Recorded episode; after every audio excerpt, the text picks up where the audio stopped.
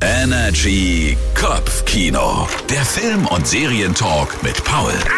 Hallo zusammen, ja, weil ich letztes Jahr nicht dazu gekommen bin, gibt es jetzt Gott sei Dank nochmal einen Anlass, über einen meiner Lieblingsfilme von 2022 zu sprechen. Es geht um den großen Abräumer der Oscars am vergangenen Sonntag und zwar Everything, Everywhere, All at Once.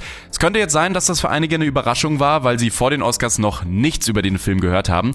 Und es geht um Evelyn, gespielt eben von Michelle Yeoh, die wird aus ihrem sehr beschaulichen Leben rausgerissen und in verschiedene Paralleluniversen katapultiert, in denen plötzlich alles anders läuft und hier gibt es wirklich keine Grenzen. Diese Universen sind einfach nur verrückt. Und mit den Fähigkeiten aus eben diesen Universen kann Evelyn jetzt nicht mehr nur ihr eigenes Leben in den Griff bekommen, sondern sie scheint auch die einzige zu sein, die die ganze Welt und das Multiversum vor einer Bedrohung retten kann.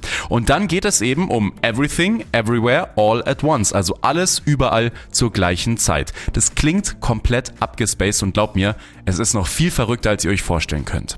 Jetzt könnte man sich fragen, sieben Oscars, sind die wirklich verdient?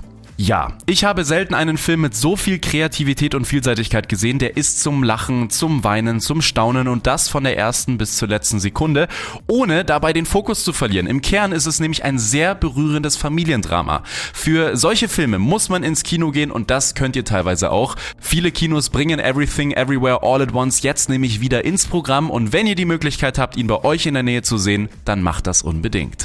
Immer wissen, was läuft. Energy Kopfkino. Der Film- und Serientalk mit Paul.